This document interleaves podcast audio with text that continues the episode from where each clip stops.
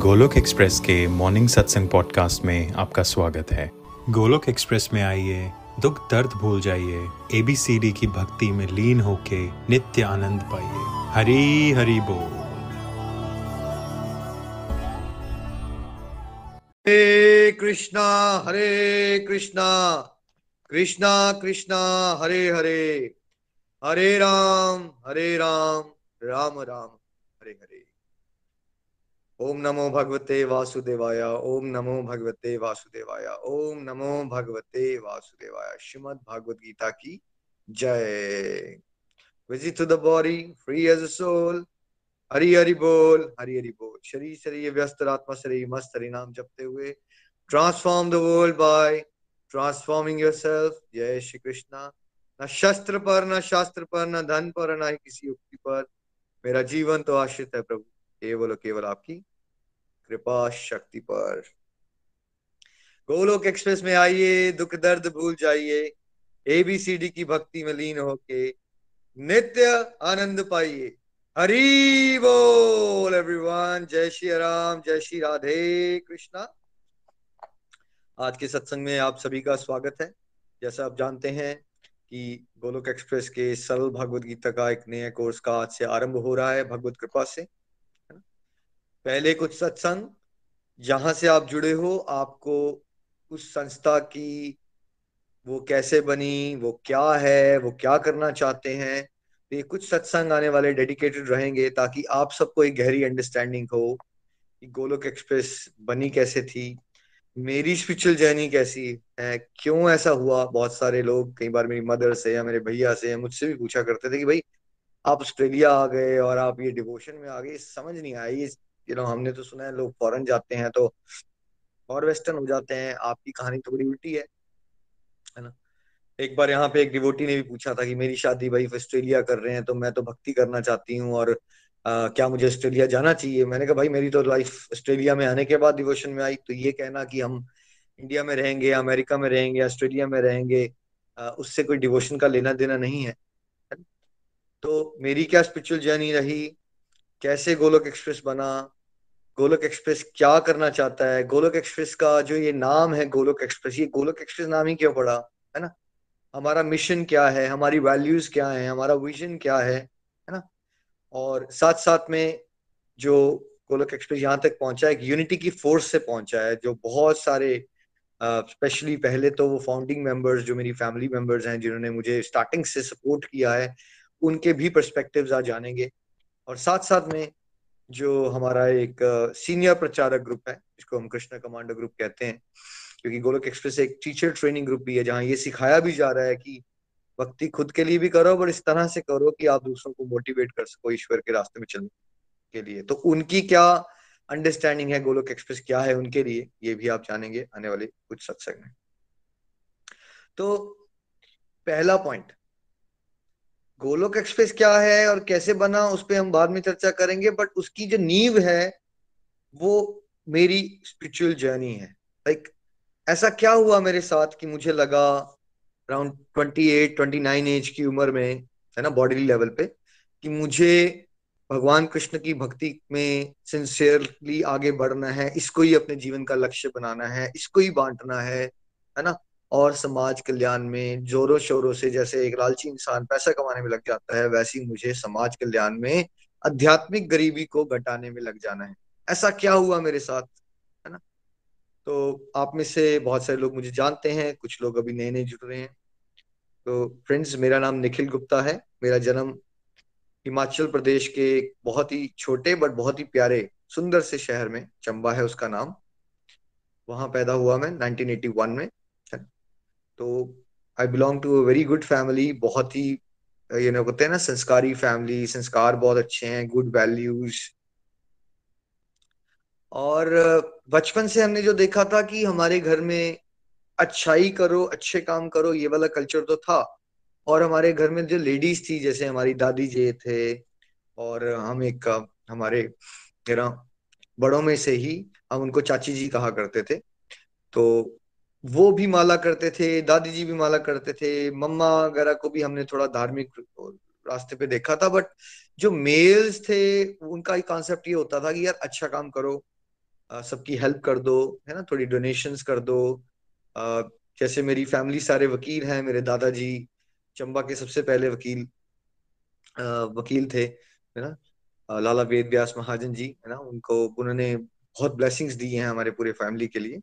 सो so, वो ओ, फिर मेरे पापा भी वकील हैं फिर मेरे बड़ा भाई फिर मेरा छोटा भाई तो एक तरह का एक पूरा का पूरा खानदान जो है एडवोकेट्स का था तो ये होता था कि भाई जैसे कोई क्लाइंट है गरीब है उसको छोड़ दिया फ्री में कर दिया उसका काम या हमने देखा था बचपन से कि हमारे दादाजी को या पापा को बड़े सारे लोग गाँव गाँव से आते थे कोई खीरा देने खीरा दे के पाँव छूता था कोई कोई सब्ज़ी दे जाता था तो उस समय समझ नहीं आता था ये ये क्यों करते हैं ऐसा बट बाद में बड़े होते गए तो समझ ही आया कि दे फील वेरी ग्रेटफुल कि उनके केसेस जो हैं वो ऑलमोस्ट फ्री में या बहुत ही कम फ़ीस में कर दिए गए हैं और उनके पास एक आभार व्यक्त करने का कोई कारण नहीं है। तो बिकॉज़ वो गाँव से हैं गाँव में उनके पास सब्ज़ी होती थी तो यू you नो know, वो सब्ज़ी लेके आ जाते थे थैंक यू करने के लिए।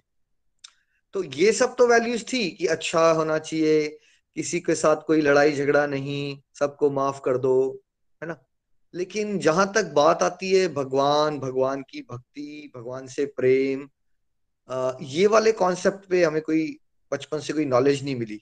हमने बचपन में ये देखा था कि हमें ये लगता था पर्सनली कि ये मेल्स का काम नहीं होता।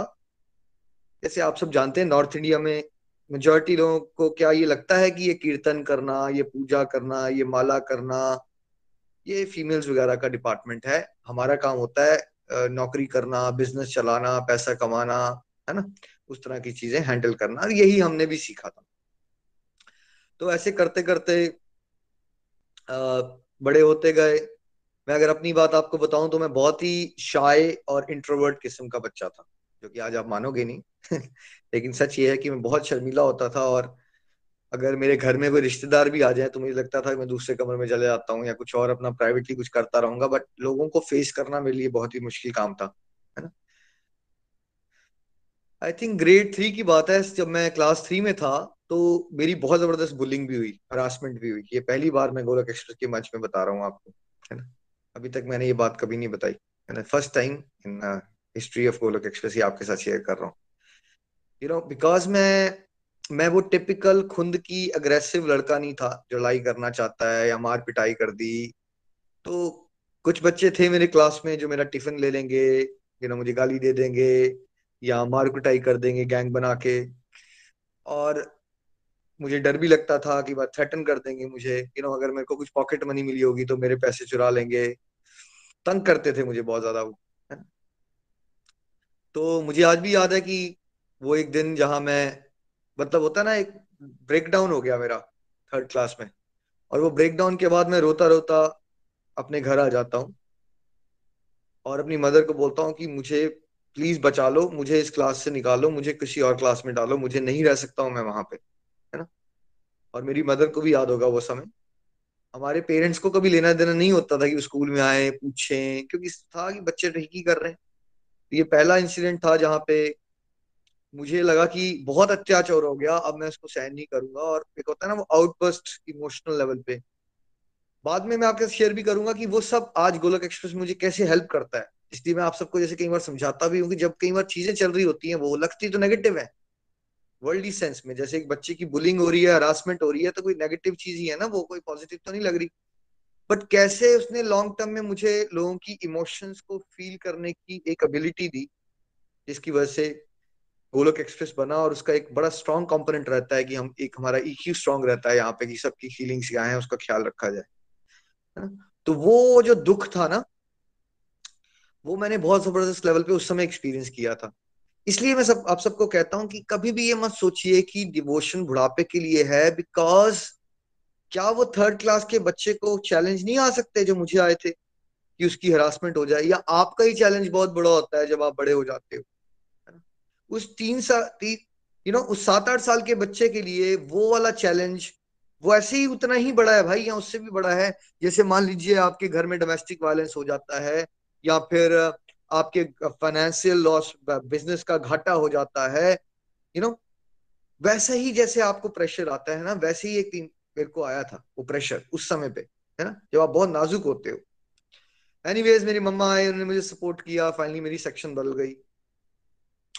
और उन लोगों ने मुझे थोड़ा सा तंग करना कम कर दिया बट एक्चुअली वो सिलसिला चलता रहा उस uh, उस यू नो जर्नी से मैं गुजरता रहा थोड़ा सा घबरा के थोड़ा सा इंट्रोवर्ट होके, बट चलते रहे चलते रहे चलते रहे। सेवंथ क्लास तक मेरी जर्नी ऐसी रही। मेरे जीवन में एक बहुत बड़ा टर्निंग पॉइंट तब आया जब चंबा में ना पहली बार एक DAV school Dayanand Anglo Vedic school जो है, वो खुला। और उसमें जो फ़र्स्ट बैच था, वहाँ का फ़र्स्ट बैच उसमें मेरे पेरेंट्स ने डिसाइड किया और कुछ हमारे फ्रेंड्स भी थे और फैमिली फ्रेंड उनके बच्चों को वहाँ डाल दिया गया। डीएवी में। आज ये मैं फील करता हूँ, ये आपके साथ क्यों शेयर कर रहा हूँ? ये आज मैं फील करता हूँ कि मेरी जो आध्यात्मिक प्रगति की यात्रा है, वो वहाँ से भी बहुत स्ट्रांगली शुरू हुई थी। ये पहले नहीं समझ आई थी मुझे बट शुरू हुई थी। वहाँ से क्योंकि हम उसका सबसे सीनियर बैच थे, वो छोटा स्कूल था जहाँ मैं पहले पढ़ता था, वह बहुत ज़्यादा बच्चे थे तो भीड़ में मैं खो गया हुआ था मेरा मेरी किसी ने किसी क्वालिटी को नहीं पहचाना था। जबकि जब मैं डीएवी स्कूल गया चंबा में। हमारी क्लास में उस समय आई थिंक 16 से 17 बच्चे होते थे। और हमारे एक प्रिंसिपल सर थे, बहुत ही बहुत ही मतलब ब्यूटीफुल पर्सन है ना? इतने बढ़िया पर्सन इतने वंडरफुल पर्सन है ना? तो उन्होंने, उनकी क्वालिटी होती थी और बहुत प्यारी प्यारी टीचर्स भी होती थी, जिसमें से आज हमारे एक बहुत ही रिस्पेक्टेड टीचर हमारे साथ सत्संग में भी हैं, सुमन कुंद्रा मैम। उनका भी मैं बहुत आभारी हूँ। उन सब टीचर्स ने मिलके और प्रिंसिपल ने मिलके ना वो एक एक एक एक स्टूडेंट को बड़ा इंडिविजुअल टाइम देते थे उनके अंदर की क्वालिटीज को निखारने के लिए। वहाँ से मेरा थोड़ा कॉन्फिडेंस बिल्ड होना है। उन्होंने कोशिश की कि भाई आप थोड़ा स्पोर्ट्स भी खेलो। उन्होंने कोशिश की कि आप थोड़ा सा ग्रुप सिंगिंग भी करो। उन्होंने कोशिश की कि आप थोड़ा डांस में भी पार्टिसिपेट करो। उन्होंने उन्होंने ये बस ये कोशिश नहीं की कि आपके एकेडमिक्स इंप्रूव किए जाए। उन्होंने सारे टीचर्स ने प्रिंसिपल सर ने मिलके ये कोशिश की कि एक ओवरऑल पर्सनालिटी डेवलपमेंट बच्चों की हो और बहुत ही ज़्यादा एक पर्सनल लेवल पे ख्याल दिया जाता था, जिससे मुझे बहुत हेल्प हुई, जो मेरा वो कॉन्फिडेंस बिखर गया था। मैं बहुत ही अंडर कॉन्फिडेंस और एक इंफीरियोरिटी कॉम्प्लेक्स वाला पर्सन बन चुका था। वहाँ से थोड़ा सा मुझे ना एक एक जीवन जीने की दिशा मिली, नहीं यार, मैं कुछ कर सकता हूँ। आई कैन डू दिस कुछ चीज़ें होती हैं लाइफ में, है ना?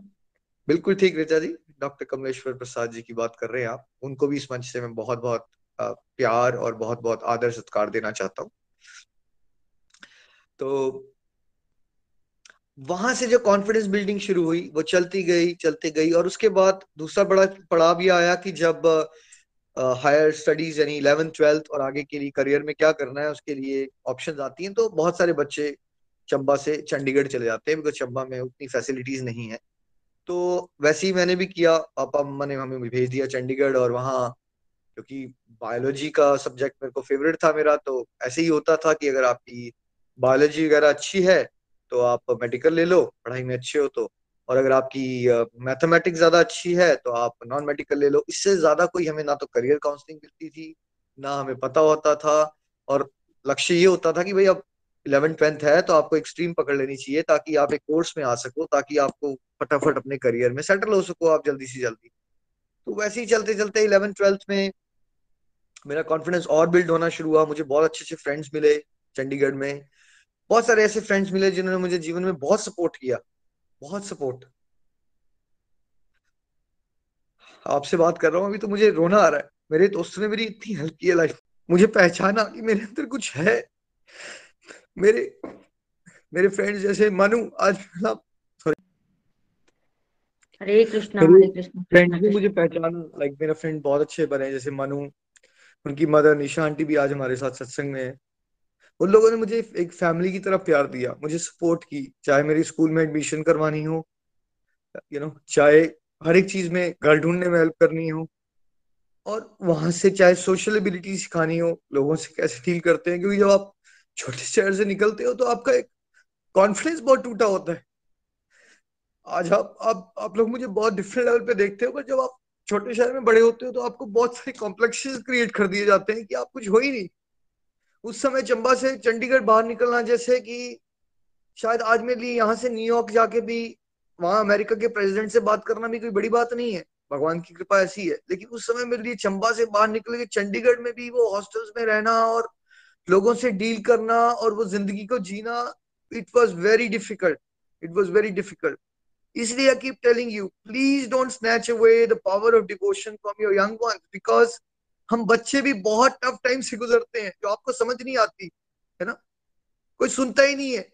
हर बंदे को लगता है करियर करवा दो, बच्चे की जीवन सॉल्व हो जाएगा। यार, उसकी रगड़ाई हो रही है पूरे जर्नी में। उसको बुलिंग मिलती है, उसको हरासमेंट मिलती है। कोई नहीं सुनता उसकी फीलिंग्स को, उसको कुचल दिया जाता है बचपन से ही। राइट और हम सब उनको तैयारी नहीं करते हैं, उनको कवच ही नहीं पहनाते हैं भगवान की भक्ति की शक्ति का। क्या दिक्कत है हमें as human beings as families क्या कर रहे हैं हम ये? मैंने गुजरा हूँ मैं उस फीलिंग्स के साथ। इसीलिए गोलक एक्सप्रेस में हम बच्चों पे बहुत ज़्यादा फोकस करते हैं। स्पेशली सत्संग रखा जाता है पॉजिटिव लिविंग का कि उनको वो स्किल्स दें ताकि वो समाज की नेगेटिव एनर्जी से डील कर सके। वहाँ से मेरे अंदर कॉन्फिडेंस बिल्ड हुआ। चंडीगढ़ से। है ना? तब तक भी कोई डिवोशन या स्पिरिचुअलिटी नहीं थी बट एक जीवन जीने का थोड़ा सा कला आ रही थी, जीना कैसे है, लोगों से डील कैसे करना है। और यहाँ से मैं कह सकता हूँ कि वो वाली बचपन की फीलिंग से ये तो मुझे समझ आ गया था, ये मेरी अपने आप की कमजोरियाँ हैं कि मैं शर्मा जाता हूँ, मैं किसी से बात नहीं कर पाता। और मेरे अंदर एक बहुत स्ट्रॉन्ग चाहत थी कि मुझे बदलना है। मुझे एक ऐसा पर्सन बनना है जिसको किसी चीज़ से डर ना लगता हो। मुझे कहीं भी खड़ा कर दिया जाए तो मैं बात कर सकूँ। राइट मुझे कोई हरास ना कर सके। और अगर किसी को कोई हरास किया कर कर रहा है तो मैं वहाँ खड़ा होके आवाज़ उठा सकूँ उसको प्रोटेक्ट कर सकूँ। मुझे ऐसा बनना था। You know and that was my feelings you know और वहाँ से निकल के फिर आ, मुझे दिल में आया कि नहीं मुझे ग्रो करना है लाइफ में। और उस समय ग्रोथ का कॉन्सेप्ट होता था कि पहले तो मुझे हिमाचल प्रदेश और अपनी फैमिली के कॉन्सेप्ट से मुझे दूर जाना है। मुझे ये शाइनेस से रिज़र्व होने से बदलना है। मुझे एक स्ट्रॉन्ग एक कॉन्फिडेंट पर्सन बनना है और बन के दिखाना है। तो मैंने किसी से फ्रेंड से सुन लिया था इंडिया की फ़र्स्ट प्राइवेट यूनिवर्सिटी मणिपाल है। और मैंने सुना था वो घर से बहुत दूर है और वहाँ मुझे लगता था कि मुझे वहाँ बहुत सारे एनआरआई फ्रेंड्स बनेंगे, अलग कल्चर में रहूँगा I will get to learn a lot of things वहीं से मुझे चंबा के बाद जब चंडीगढ़ से गया था ना तो मुझे ये समझ आ गया था कि किताबों से इंसान नहीं सीखता, असली काम ज़िंदगी उसको सिखाती है तो मैं ज़िंदगी की यूनिवर्सिटी को उस समय समझ चुका था कि मैंने जो डीएवी स्कूल की ज़िंदगी से सीखा और चंडीगढ़ की ज़िंदगी से सीखा एकेडमिक से नहीं सीखा, वो मेरे लिए प्राइसलेस हो चुका था। और मैं ज़िंदगी से और बहुत ज़्यादा कुछ सीखना चाहता था और अपनी वो छोटे से दायरे में जो मैं तालाब में रहता था, पहले छोटे से तालाब से उससे बाहर निकल के मैं एक समुंदर में जाना चाहता था। इसलिए आप मानेंगे नहीं इंटेंशनली मैंने हिमाचल प्रदेश का जो शिमला का आईजीएमसी की मेडिकल के एग्ज़ाम थे, पापा मम्मा यही चाहते थे मैं आईजीएमसी एग्ज़ाम की तैयारी करूँ। और ऐसा नहीं था कि मैं डफर था बट इंटेंशनली मैंने वहाँ की पढ़ाई नहीं की, और इंटेंशनली मेरी पढ़ाई होती थी कि मैं मणिपाल यूनिवर्सिटी में एडमिशन लूँगा। और प्रभु की कृपा देखिए कि मेरी फ़र्स्ट टाइम अटेम्प्ट में एडमिशन हो जाता है, मुझे एमबीबीएस नहीं मिलती है, मुझे डेंटिस्ट्री की सीट मिलती है और मेरी काउंसलिंग चल रही है वहाँ पे मणिपाल में, पापा मम्मा भी हैं, एक लेडी मेरी मदर के पास आती हैं और कहती हैं कि भाई, आपके बेटा तो स्मार्ट लग रहा है, पहली बार में ही उसका बीडीएस हो गया है तो आप एक बार उसको ड्रॉप आउट करवा दो और ड्रॉप आउट कराओ, एक साल और मेहनत करो तो उसका एमबीबीएस भी हो जाएगा। मेरे मम्मा भी कंफ्यूज होते हैं, वो हमारे पास आते हैं कि बेटा, ऐसा कर लो, कर सकते हो तुम तो बट मैंने कहा, मम्मा मुझे कुछ नहीं करना है। बिकॉज़ मैं उस पढ़ाई के स्ट्रेस से भागना चाहता था, मुझे ना तो ये लेना देना था कि मैं बीडीएस करूँ, ना मुझे लेना देना था कि मैं एमबीबीएस करूँ। मुझे आज समझ आता है कि मैं हमेशा ही प्लेजर ढूंढ रहा था, एक सुख, एक वो परमानेंट हैप्पीनेस बट मुझे ये बातों की टर्मिनोलॉजी नहीं पता थी। आई जस्ट वांटेड ये प्रेशर खत्म हो, यार बचपन से लगा हुआ ये। बस्ता ढोके चलते रहो चलते रहो चलते रहो, पता नहीं क्या करी जा रहे हो, बताया जा रहा है कि आगे खुशी मिल जाएगी बट खुशी मिलने की जगह चैलेंज बढ़ते जाते ही समझ नहीं आ रहा है। मैंने कहा, भाई, यहाँ पे चैलेंज मेरे शायद खत्म हो जाएँगे। अब मेरी मणिपाल में एडमिशन हो गई, अब तो मैं डेंटिस्ट बन जाऊँगा और लाइफ तो बहुत आसान हो जाएगी। और मैं गलत, है ना? मणिपाल की लाइफ में भी बहुत पहले मैं मैंगलोर में था मणिपाल आने से पहले सिक्स मंथ्स वहाँ पे भी बहुत बुलिंग बहुत बुलिंग हुई, है ना? और चलते चलते चलते फिर एनीवेज वो कॉन्फिडेंस जो चंडीगढ़ से एक्वायर किया था, वो बहुत हेल्प किया। तो जो एक दुनियादारी के हिसाब से अच्छी लाइफ होती है कॉलेज की, वो जी है ना? पार्टीज़ करना बाइक घुमाना, जो भी होता है, मस्ती वस्ती। पढ़ाई अच्छी थी टॉपर नहीं था बट अच्छे स्टूडेंट्स में गिना जाता था। मुझे था, पापा कहते थे, देखो यार, पढ़ाई अच्छे से कर लेना, बाकी जो तुम दुनिया में करते रहो, हमें कोई लेना देना हम भी उस उस वादे को निभाते थे। पढ़ाई अच्छी तरह करते रहते थे। बाकी अपनी मस्ती करो, वहाँ पे मैंने स्विमिंग सीखी। मुझे शौक था कि कुछ नई चीज़ें सीखूं। वहाँ पे मैंने जिम करना शुरू कर दिया।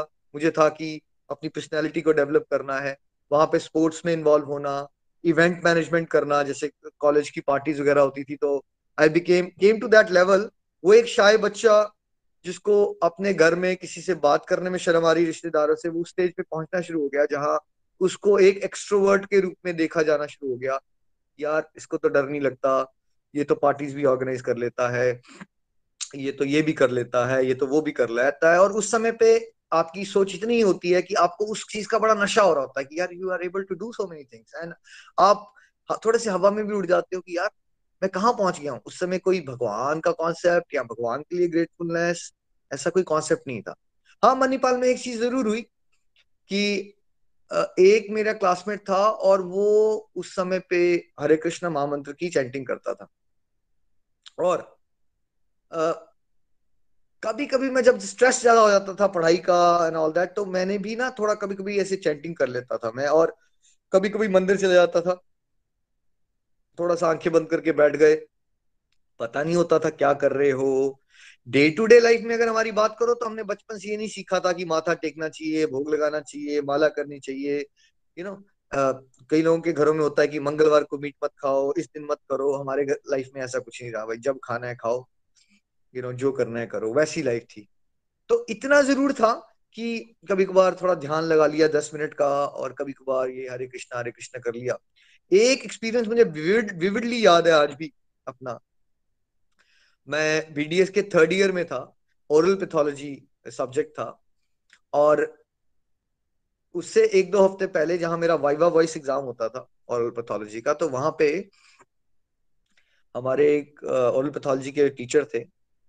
उन्होंने ना क्लास में कुछ पढ़ा रहे थे और मुझे लग रहा था कि वो गलत पढ़ा रहे हैं। तो मैंने अपनी क्लासमेट को बोला बगल में कि यार, ये टीचर ना कुछ गलत पढ़ा रही है, लगता है। राइट और उन्होंने देख लिया और वैसे भी ना थोड़ा सा जनरली क्या होता है डोंट माइंड इट पर एक साउथ इंडिया और नॉर्थ इंडिया में ना एक वो कॉन्फ्लिक्ट रहता है कि ये नॉर्थ इंडियन बच्चे हैं तो वो थोड़ा जल्दी गुस्सा भी हो जाते थे।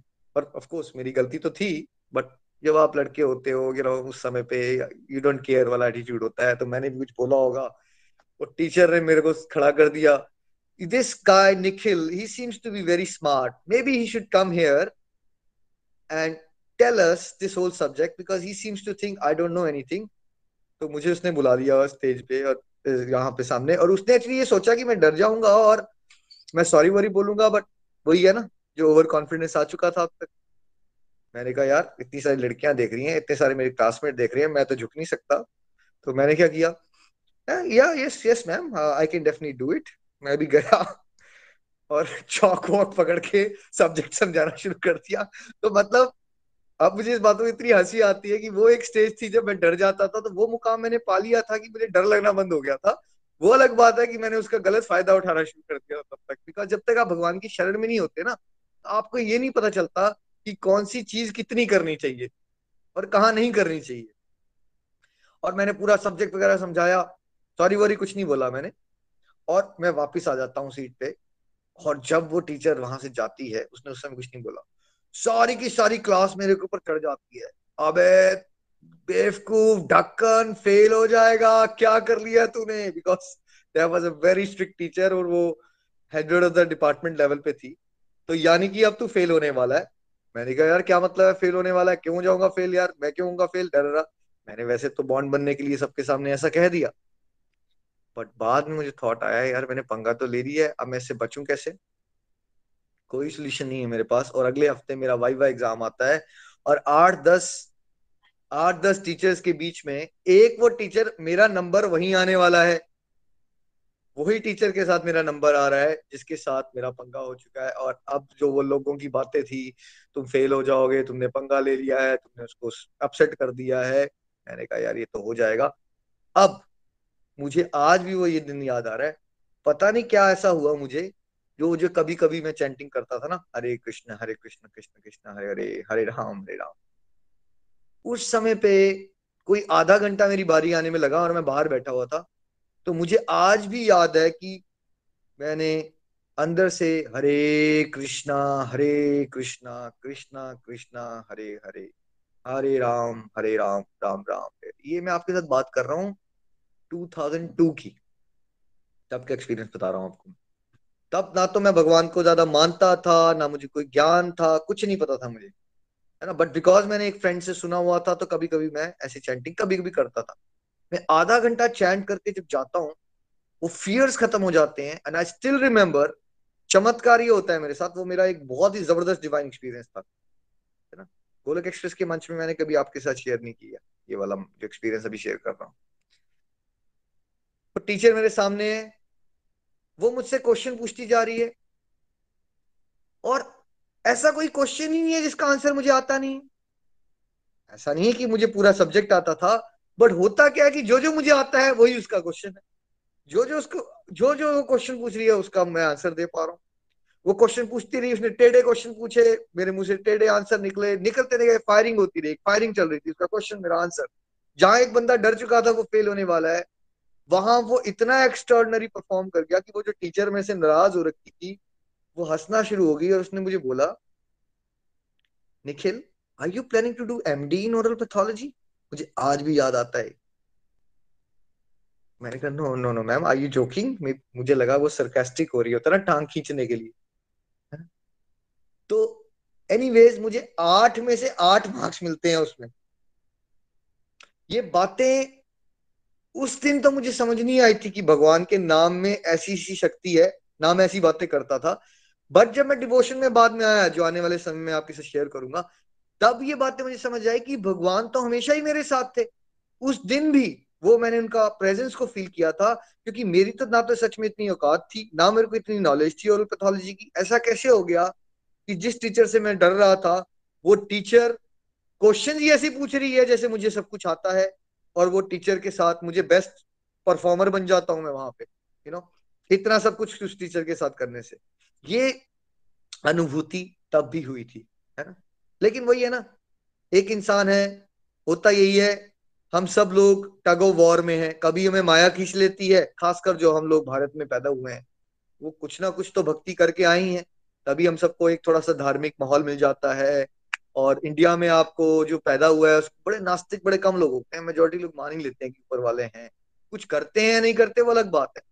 लेकिन एक टग ऑफ़ वॉर चलती ही रहती है। कभी हम ईश्वर के रास्ते की तरफ़ थोड़ा खींचते हैं, लेकिन फिर माया की एनर्जीज होती हैं। आपको पता ही है उस उम्र में किस किस तरह की डिस्ट्रैक्शन होती है। पब जाने की डिस्ट्रैक्शन बाहर जाने की डिस्ट्रैक्शन कोई गाड़ी मिल जाए उसकी डिस्ट्रैक्शन ऑपोजिट जेंडर की डिस्ट्रैक्शन है ना? पैसे से बड़ी ज़्यादा लगाव होता है। कुछ मिल जाए, कमा लें फेम से वो सब डिस्ट्रैक्शन के साथ क्या होता था कि ये सब पीछे छूट जाता था। थोड़ा थोड़ा जो डिवोशन का कंपोनेंट था, ये गायब हो जाता था। ऐसे ही करते करते अपनी डिग्री भी खत्म हो गई और उस डिग्री के दौरान मुझे ये तो क्लियर हो गया कि यार ये डेंटिस्ट्री मेरे लिए है नहीं बिकॉज़ मैं खुश तो हूँ नहीं है मैं बैठा हूँ एक पेशेंट के साथ, उसने मुँह खोला हुआ है, मैं उसके दांत में खड्डा खोद रहा हूँ और मैं सीमेंट भर रहा हूँ उसके अंदर। यू नो ना मैं उससे बात कर सकता हूँ ना मैं उससे इंटरेक्ट कर सकता हूँ।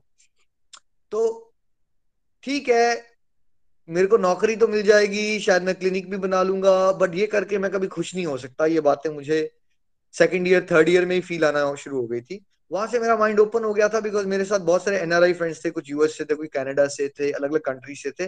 तो मुझे उनका लाइफस्टाइल देख के, वहाँ की बातें सुन के लगता था, यार, यहाँ तो मुझे खुशी मिल नहीं रही, क्योंकि पहले चंबा में भी नहीं मिली, फिर चंडीगढ़ में भी नहीं मिली, फिर मैंने सोचा था मणिपाल में खुशी मिलती होगी पीडीएस करके वो भी नहीं खुशी मिलती है। यानी कि अब जो खुशी है, वो पक्का ये ऑस्ट्रेलिया, अमेरिका में ही होती होगी। ये विचार घुस गया वो मणिपाल की पढ़ाई करते हुए। डेंटिस्ट्री का तो कॉन्सेप्ट साइड पे चला गया बट ये विचार पक्का हो गया कि यानी कि अगर खुशी पानी है, जो मैं ढूंढ रहा हूँ, मुझे फॉरेन कंट्री जाना पड़ेगा, क्योंकि इंडिया में वैसी खुशी मुझे मिल ही नहीं सकती जैसी मुझे चाहिए। ये विचारधारा मेरी बन गई, ये बात कर रहा हूँ मैं अराउंड यही 2002 थ्री फोर तक। और यही सब बातें मैंने अपने पेरेंट्स को, अपने ब्रदर को, नितिन जी को निमिश को बताना शुरू कर दी कि नहीं, यार मुझे तो फॉरेन जाना है, यार मुझे तो कुछ करना पड़ेगा। पेरेंट्स ने पेरेंट्स उसके अगेंस्ट थे क्योंकि भाई घर में मेरे पापा ने जो उनका ऑफ़िस है लीगल ऑफ़िस उसके ऊपर ही मेरे लिए क्लिनिक ऑर्गेनाइज कर दी थी। उनको था कि मैं आप चंबा आऊँगा क्लिनिक चलाऊँगा। उस समय चंबा में इतनी ज़्यादा प्राइवेट क्लिनिक्स नहीं होती थी। तो उनके लिए काफ़ी कुछ हो गया था यू you नो know, एक अच्छी यूनिवर्सिटी से पढ़ाई कर चुके हो डॉक्टर बन चुके हो वापिस आओ और घर बना हुआ है तो फिर लाइफ अच्छी हो जाएगी। बट उनकी विचारधारा और मेरी विचारधारा बहुत ज़्यादा दूर जा चुकी थी बिकॉज़ मेरे लिए अच्छी लाइफ का कॉन्सेप्ट कुछ और था। मुझे लगता था क्या यार चंबा जाऊँगा ठीक है क्लिनिक होगी मैं भी एक लाख रुपया कमा लूँगा बट मैं करूँगा क्या जीवन में? क्या है ये जीवन में?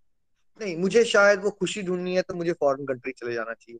उस पर बहस होती थी घर वालों के साथ। जैसे आप सबने भी की होगी यहाँ कोई टीनेजर्स बैठे तो जब हम बड़े हो रहे हैं करियर के डिसीज़न होते हैं तो उस समय यू नो बड़ों के साथ बीच में कहीं ना कहीं हो जाती है बातें घर में।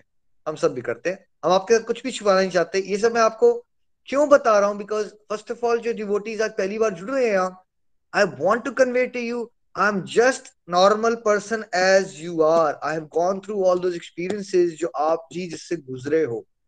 मैं भी उससे गुजरा हूँ भाई, है ना? मैं कोई धर्मात्मा नहीं हूँ, महात्मा नहीं हूँ। मेरे अंदर पहले भी करोड़ों कमियाँ थी और आज भी अरबों कमियाँ हैं। और जितना आगे मैं बढ़ रहा हूँ, मुझे यही दिख रहा है कि मेरे अंदर गंदगी ही गंदगी है। और मैं आपको ये बताना चाहता हूँ कि मैंने भी वही गड़बड़े किए हैं, है ना? पेरेंट्स से लड़ाई कर लेना आर्ग्यूमेंट हो जाना, नहीं मुझे बाहर जाना है स्टबन हो जाना, वही सब मैं करता था उस समय पे।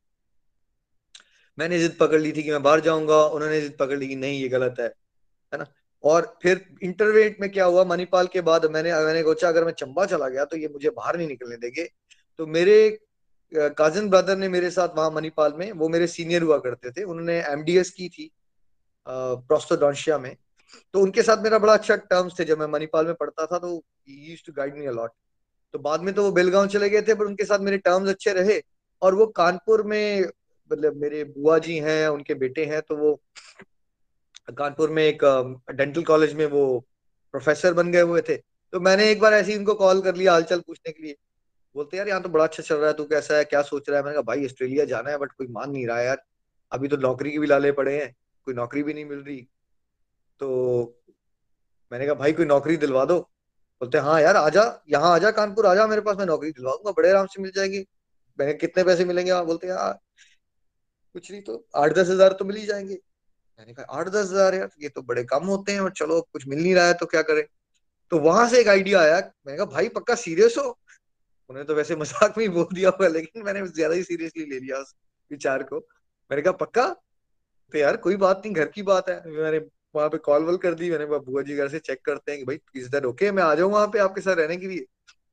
तो देखिए, क्या जिद पकड़ी हुई थी मैंने कि मैं घर नहीं जाऊँगा अपने, मैं इधर से उधर कहीं भी चला जाऊँगा, मैं घर नहीं जाऊँगा।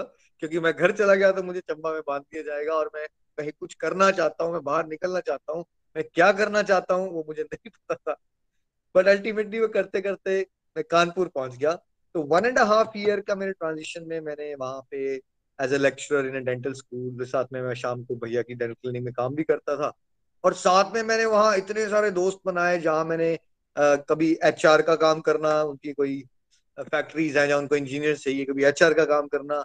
कभी मैंने कुछ दोस्तों के थ्रू प्रॉपर्टीज़ को बेचने वाले काम में घुस जाना, कभी मैंने इवेंट मैनेजमेंट करवा देनी, कभी मैंने कुछ कर देना, कभी पार्टियाँ ऑर्गेनाइज मतलब दुनिया का ऐसा कोई काम नहीं है जो मैं छोड़ता था, क्योंकि मुझे होता यह था ना कि मुझे हर चीज़ एक्सप्लोर करनी है ताकि मुझे पता चले कि मुझे खुशी किससे मिलेगी।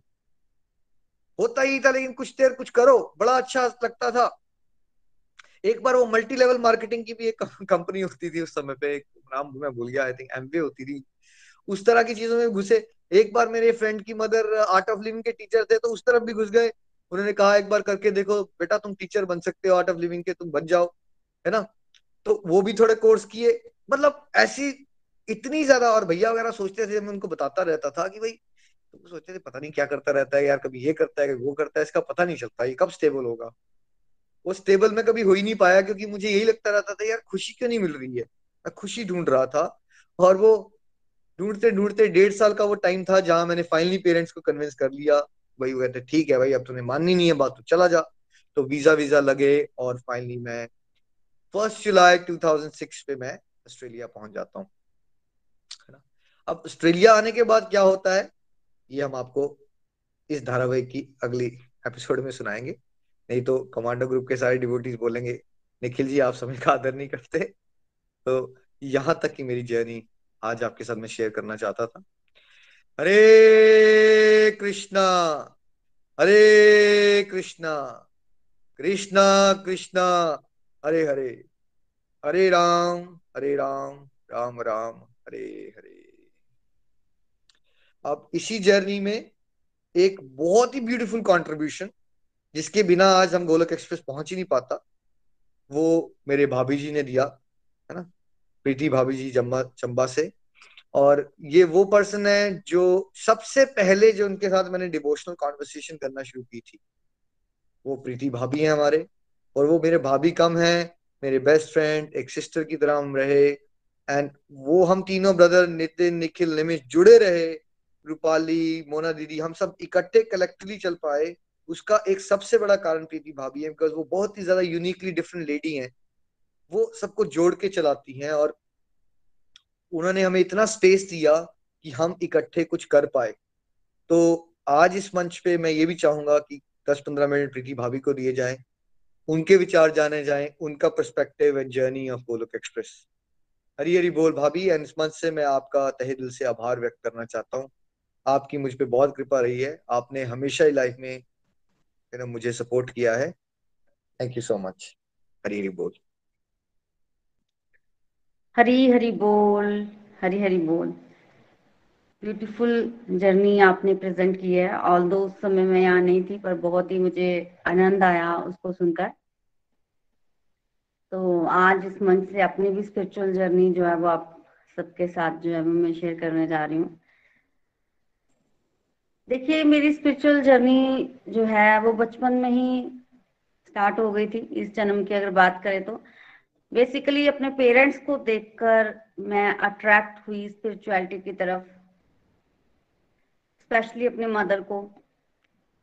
मेरे पेरेंट्स जो है वो पहले ही डिवोशन में थे। मेरा बर्थ पठानकोट में हुआ और मेरी मदर श्री नील, श्रीमती नीलम जी हैं, मेरे फादर का नाम प्रेम जी हैं, आप सब उनको जानते हैं। मेरे मदर जो हैं, वो चैंटिंग करते थे और मैंने अपनी मदर को चैंटिंग करते हुए देखकर उनसे ये हैबिट जो है वो पिक कर ली और मैंने भी चैंटिंग जो है वो स्टार्ट कर दी। और इसके अलावा जैसे आज तो चैंटिंग बॉक्स लगे हैं घर में, उस समय चैंटिंग बॉक्स नहीं होते थे, पर मेरे मदर जो है, वो भजन गाते रहते थे और उनको मैं सुनती थी। मेरे लिए मैं आज भी कहती हूँ कि वही चैंटिंग बॉक्स था। उनको सुन सुन कर मैंने बहुत कुछ जो है वो सीख लिया। और यूज़ टू कि मैं सुबह चैंटिंग करती थी, फिर मुझे अभी भी याद है कि सेवन टू एट हमारा ट्यूशन क्लास होता था और उसके बाद एट बजे में मंदिर में सत्संग के लिए जाते थे। एट टू नाइन सत्संग करती थी और उसके बाद जो है वो कॉलेज जाती थी। इस तरह के रूटीन जो है मैं फॉलो करती थी। पर बहुत ज़्यादा स्पिरिचुअल प्रैक्टिसेस उस समय मैं नहीं कर पाती थी क्योंकि मैं पढ़ाई करती थी और बहुत ज़्यादा समय जो है वो स्टडीज़ में जो है वो जाता था। फिर 2005 में मेरी मैरिज हुई। मेरे हस्बैंड का नाम श्री नितिन गुप्ता जी हैं। जब मेरी मैरिज हुई तो यहाँ एटमोस्फेयर चंबा का एटमोस्फेयर और पठानकोट के घर के एटमोस्फेयर में काफ़ी ज़्यादा जो है वो डिफरेंस डिफरेंस था। मतलब यहाँ पर इतनी डिवोशनल बात नहीं होती थी और मेरे हस्बैंड जो है वो कुछ नेगेटिव हैबिट्स में भी इन्वॉल्व थे तो जिसकी वजह से जो है वो थोड़ी देर तो मेरे जीवन में वैसे डाउन सी फीलिंग जो है वो आना शुरू हो गई, पर वहाँ से कह सकते हैं भगवान की सीम कृपा, मैंने कुछ प्लान्स बनाए, अपने आप को संभाला। मैंने बहुत ज़्यादा कुछ बोला नहीं, और एक तरह से बोल सकते हैं कि तालमेल बना के चले और सेल्फ फोकस जो है वो किया। मेरे दादाजी बाबूजी बोलते हैं हम उनको। उनसे बहुत हेल्प मिली मुझे, क्योंकि मेरे मैरिज के वन एंड हाफ़ ईयर के बाद उन्होंने शरीर छोड़ा और वो टाइम भी बहुत अच्छा था। जब हम उनके पास जाते थे तो ऐसे टीवी पे कथा वगैरह लगी होती थी, हम लोग सुनते थे चैंटिंग भी करती थी और कुछ अपने जीवन के लास्ट समय में वो ऑडियोज वगैरह सुनते थे जो मैं उनको लगा के देती थी और हम लोग वहाँ भी सुनते थे। तो एक तरह से बोल सकते हैं वो डिवोशन चल ही रही थी। डिवोशनल प्रैक्टिस जो है वो चलती रही। फिर उन्होंने शरीर छोड़ दिया। फिर जीवन में और टर्निंग पॉइंट्स आए। तो मेरे किड्स दो बच्चे हुए। बहुत ही प्यारे। और उनके साथ जब बच्चे बड़े हो रहे थे, वो मेरे जीवन का एक गोल्डन पीरियड था। क्योंकि उस समय जो मेरी स्पिरिचुअल प्रैक्टिसेस थी, वो बहुत ज़्यादा हो गई थी। चैंटिंग करती थी मैं और टीवी पर कथा लगाती थी, जो कि मैं रेगुलर सुनती थी। उस समय टीवी पर जो है वो थ्री टू फोर आवर्स जो है श्रीमद भागवतम की कथा, कोई कथा आती थी और जब बच्चे थोड़े से बड़े हुए तो हमने टीवी में सीरियल्स वगैरह देखने शुरू किए जैसे महाभारत, रामायण डिवोशनल सीरियल्स तो इस तरह से चलता रहता था। उसी समय मेरे brother in law Nikhil ji जिनको आप अभी सुन रहे थे, उस वो डिवोशन में उस समय आ चुके थे और डिवोशन में आने के बाद वो उन्होंने क्या किया कि उनका एक फ्रेंड इंडिया में थे, उन्होंने अपने फ्रेंड्स को बोल कर ना बहुत सारी बुक्स जो है वो घर पर भिजवाई। ये मैं 2009 की बात कर रही हूँ, वो बहुत सारी बुक्स घर पर भिजवाई और पार्सल एक दिन आया, उसमें बहुत सारी बुक्स थी और मैंने उस पार्सल को खोला और उसमें बुक्स थी, जैसे श्रीमद भागवतम, भागवत गीता, उपदेशामृता भक्ति रसामृता सिंधु, इस तरह की बुक्स थी तो मैंने उन बुक्स को रीड करना शुरू किया, वो भी मेरे जीवन का एक बहुत अच्छा पार्ट था क्योंकि बहुत ज़्यादा मैंने वहाँ से नॉलेज जो है वो लिया। तो उसी समय निखिल जी ने मेरे हस्बैंड को भी गाइड करना शुरू किया। मेरे हस्बैंड जो है वो भी कन्विंस हुए। उन्होंने भी रात को जैसे भगवत गीता जो है वो पढ़ना शुरू किया। और देखिए, जब उन्होंने पढ़ना शुरू किया तो मुझे बड़ी खुशी हुई। क्योंकि मैं प्रेयर्स करती रहती थी और मेरा ऐसा लगता था मुझे कि मेरे हस्बैंड को भी डिवोशन में होना चाहिए और ये सबसे बड़ा डिवाइन एक्सपीरियंस है मेरी लाइफ का जब मेरे हस्बैंड भी डिवोशन में आए। और जब वो डिवोशन में आए तो मिलजुल कर हमने डिवोशन की, फिर तो स्पीड जो है वो बहुत तेज हो गई। देखिए लेडीज़ जो है वो कहीं ना कहीं दबी दबी चलती हैं और बहुत ज़्यादा ओपन नहीं हो पाती, पर मेल है, उनका तरीका अलग होता है, वो एग्रेसिवली चलते हैं और साथ वो घर में तो बड़ा अच्छा रहता है तो उन्होंने भी बड़ा मेरा साथ दिया और ऐसे जीवन में चेंजेस आना शुरू हो गए। अब हम मंदिर जाना भी शुरू हो गए थे और थोड़ी थोड़ी स्पिरिचुअल प्रैक्टिस उन्होंने भी घर में करना शुरू कर दी। बच्चे भी काफ़ी कुछ सीख रहे थे देखकर और कलेक्टिवली चलना शुरू हुए। फिर कजन्स जुड़े, फिर एक कज़न को जो है वो गाइड करना शुरू किया।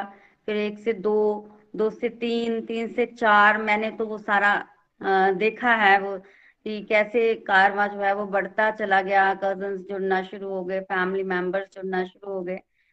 फिर भगवान की कृपा से व्हाट्सएप ग्रुप भी स्टार्ट हो गए। उस समय तक गोलोक एक्सप्रेस जो है वो नहीं बना हुआ था, एक तरह से बोल सकते हैं ऑफिशियली नहीं बना हुआ था, नाम ही रखने की बात थी। फिर हमें ऑस्ट्रेलिया जाने का मौका मिला। भगवान की कृपा से। और वहाँ जब हम गए तो वहाँ पर निखिल जी को आइडिया आया कि क्यों ना हम लोग वीडियोस बनाएँ। तो आइडिया अच्छा था, हमने वीडियोस डेवलप करना शुरू किए। और वीडियोस, काफ़ी सारी वीडियोस वहाँ पर बने, जिसमें हमने बड़ा ज़ोर शोर से पार्टिसिपेट किया। कुछ वीडियोस में पार्टिसिपेट किया, बनाए, कुछ शूट किए। तो इस तरह से। और जब हम वापस आए तो फिर बात होने लगी कि हम लोग क्यों ना इन वीडियोस को कंपाइल करें, एक जगह पर रखें तो यूट्यूब पर हमने उन वीडियोस को इकट्ठा किया यूट्यूब को लोग एक्सप्रेस बना। फिर उसके बाद हम रुके नहीं। यूट्यूब फेसबुक इंस्टाग्राम ट्विटर इस तरह से बढ़ता ही गया कारवा। और उसी टाइम मुझे भी अंदर से फीलिंग आई कि मुझे जो है वो भगवत गीता पढ़ानी चाहिए। देखिए, ये मेरा दूसरा डिवाइन एक्सपीरियंस है। डिवाइन एक्सपीरियंसेस तो बहुत है, पर ये मैं बड़े बड़े डिवाइन एक्सपीरियंसेस बता रही हूँ। मेरे को पढ़ाने का बहुत शौक है, और मैं तो बचपन में खेल खेल में भी पढ़ाती थी, और मुझे लगता था कि मैं पढ़ाऊं, बच्चों की कॉपीज चेक करूँ, इस तरह से ये मेरी बहुत हिडन डिजायर्स थी। भगवान के रास्ते पर जुड़ते हो तो आपकी सारी हिडन डिजायर्स भी पूरी हो जाती हैं। फैमिली में तालमेल करना मुझे आ गया था, और हिडन डिज़ायर मेरी पूरी हुई जब मैंने भागवत गीता पढ़ानी शुरू की। स्टार्टिंग तो मेरी मदर से ही हुई थी, अपने मदर फादर को और अपनी भाभी को। ये बिल्कुल स्टार्टिंग थी, फिर अपनी कुछ फ्रेंड्स को मैंने भागवत गीता पढ़ाई और बहुत खुश हो गई थी उस समय मैं, क्योंकि मेरी इच्छा जो है वो भगवान ने जो है वो पूरी कर दी थी। और इसी तरह से हम आगे बढ़ते रहे।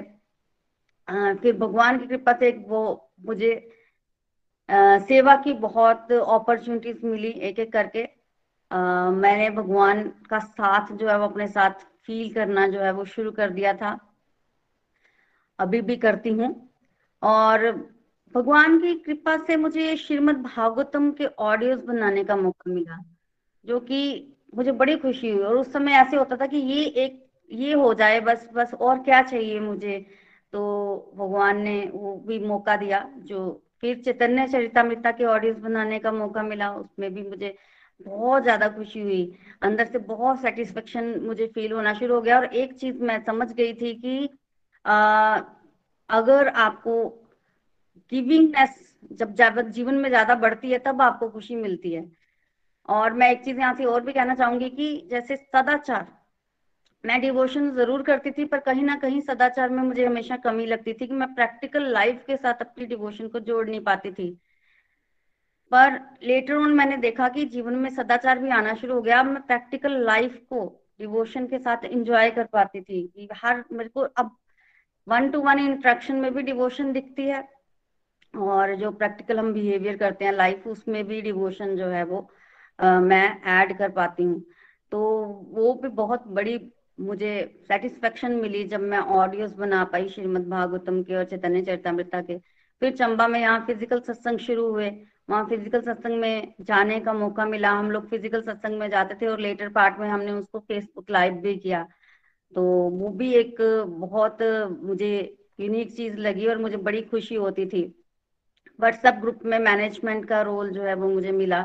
उनको मैनेज करना, सत्संग में जाना वो वो भी मैंने किया। इसके अलावा जब बच्चे छोटे थे तो अब मेरे को लगता था कि मैं भगवान से प्रेयर्स करती थी कि बच्चों छोटे हैं, मुझे समय नहीं मिलता है डिवोशन का तो मेरे लिए कुछ ऐसा तरीका होना चाहिए, जिससे मैं डिवोशन जो है, वो बड़े अच्छे तरीके से कर पाऊँ।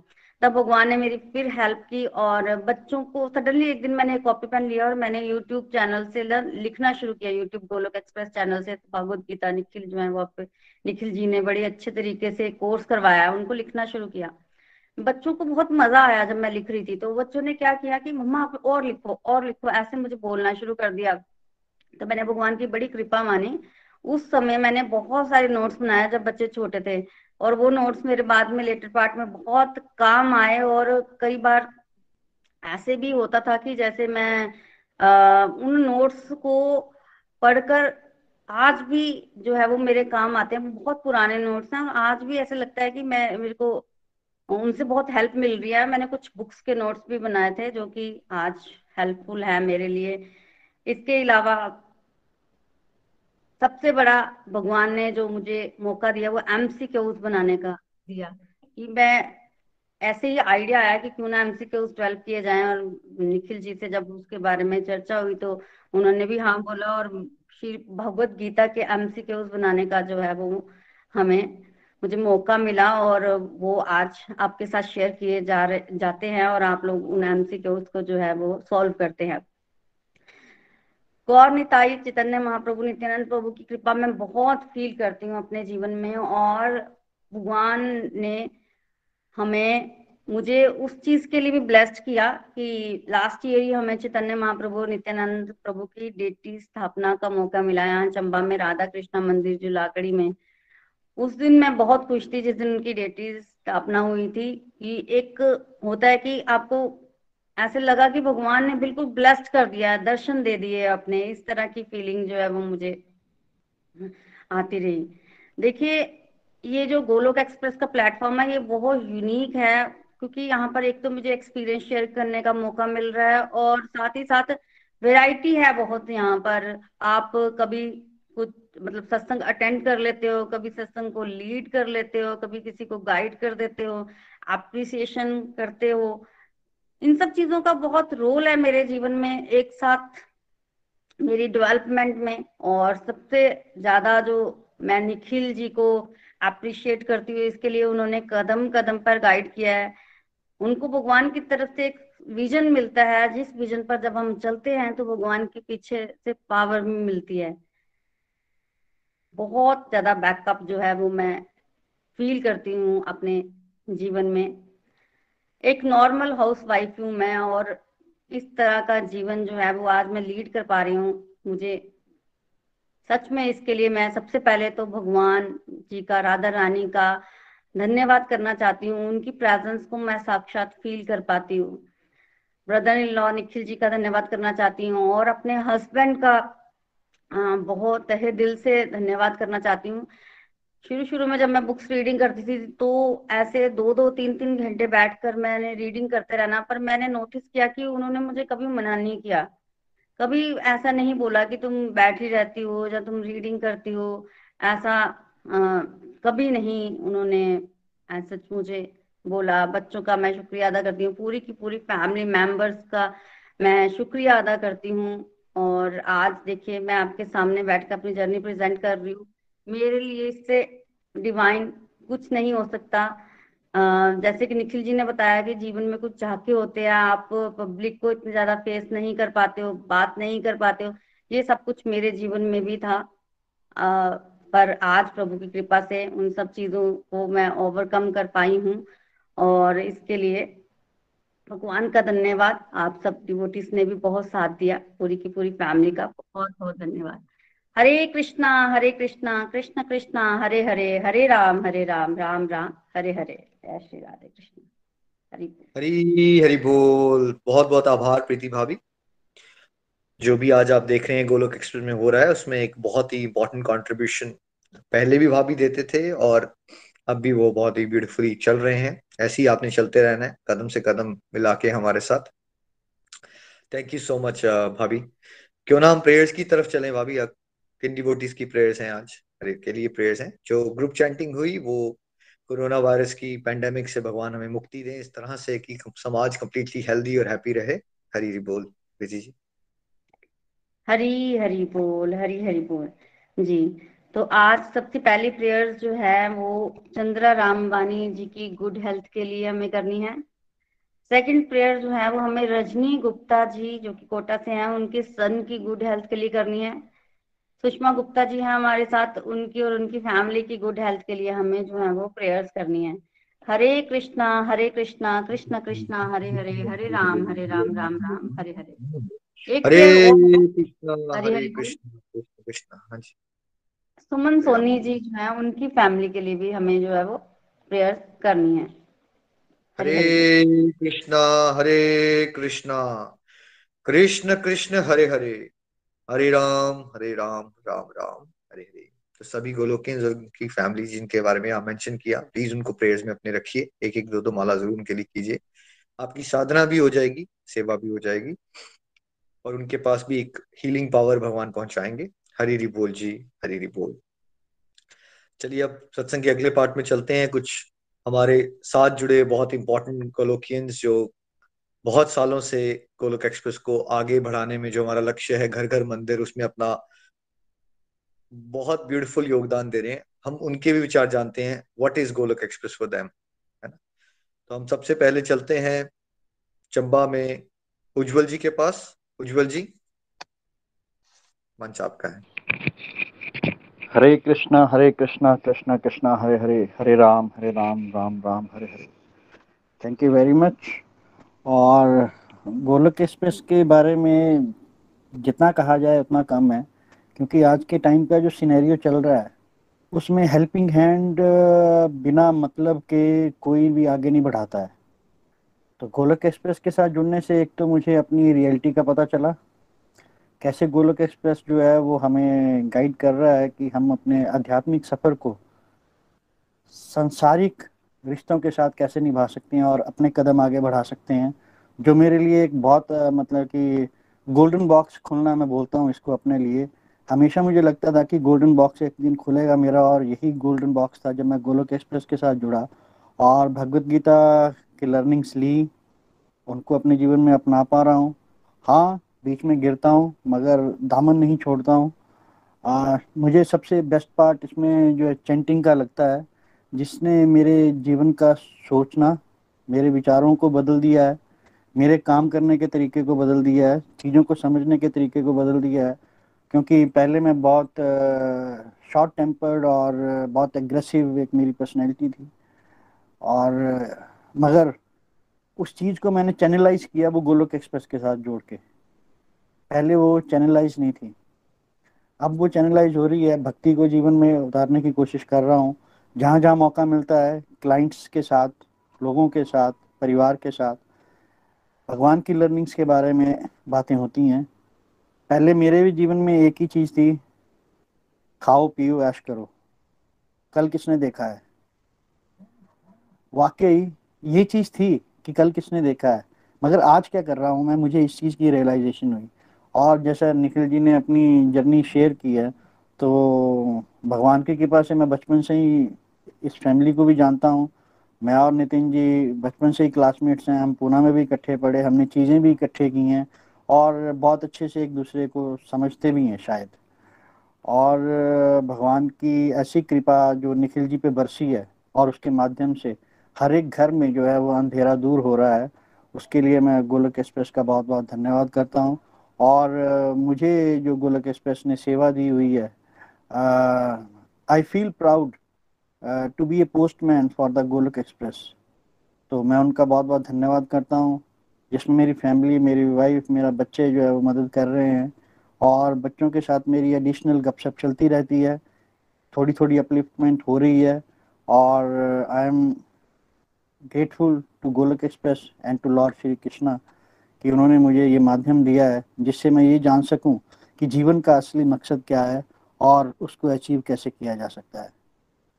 तो बातें बहुत हैं करने को और भगवान की कृपा ही है जो मैं आप सबके साथ ये चीज़ें शेयर कर पा रहा हूँ। वरना मैं किसी के साथ कोई बात नहीं करता था, अपने में ही रहता था तो भगवान की असीम कृपा हुई है कि अब मैं जो है अपने व्यूज़ शेयर कर पाता हूँ। सुनने की मेरी हैबिट बनी है और लड़ाई झगड़े को मैंने अपने आप से विड्रॉ कर लिया है। पेशेंस लेवल मेरा बढ़ गया है और बहुत सारी अच्छी अच्छी चीज़ें जीवन में हो रही हैं। कॉन्फिडेंस बढ़ गया है। डर नहीं लगता है। वो जैसे सर्फ एक्सल की ऐड आती है ना, दाग अच्छे हैं तो अब मुझे लगता है कि दुख अच्छे हैं।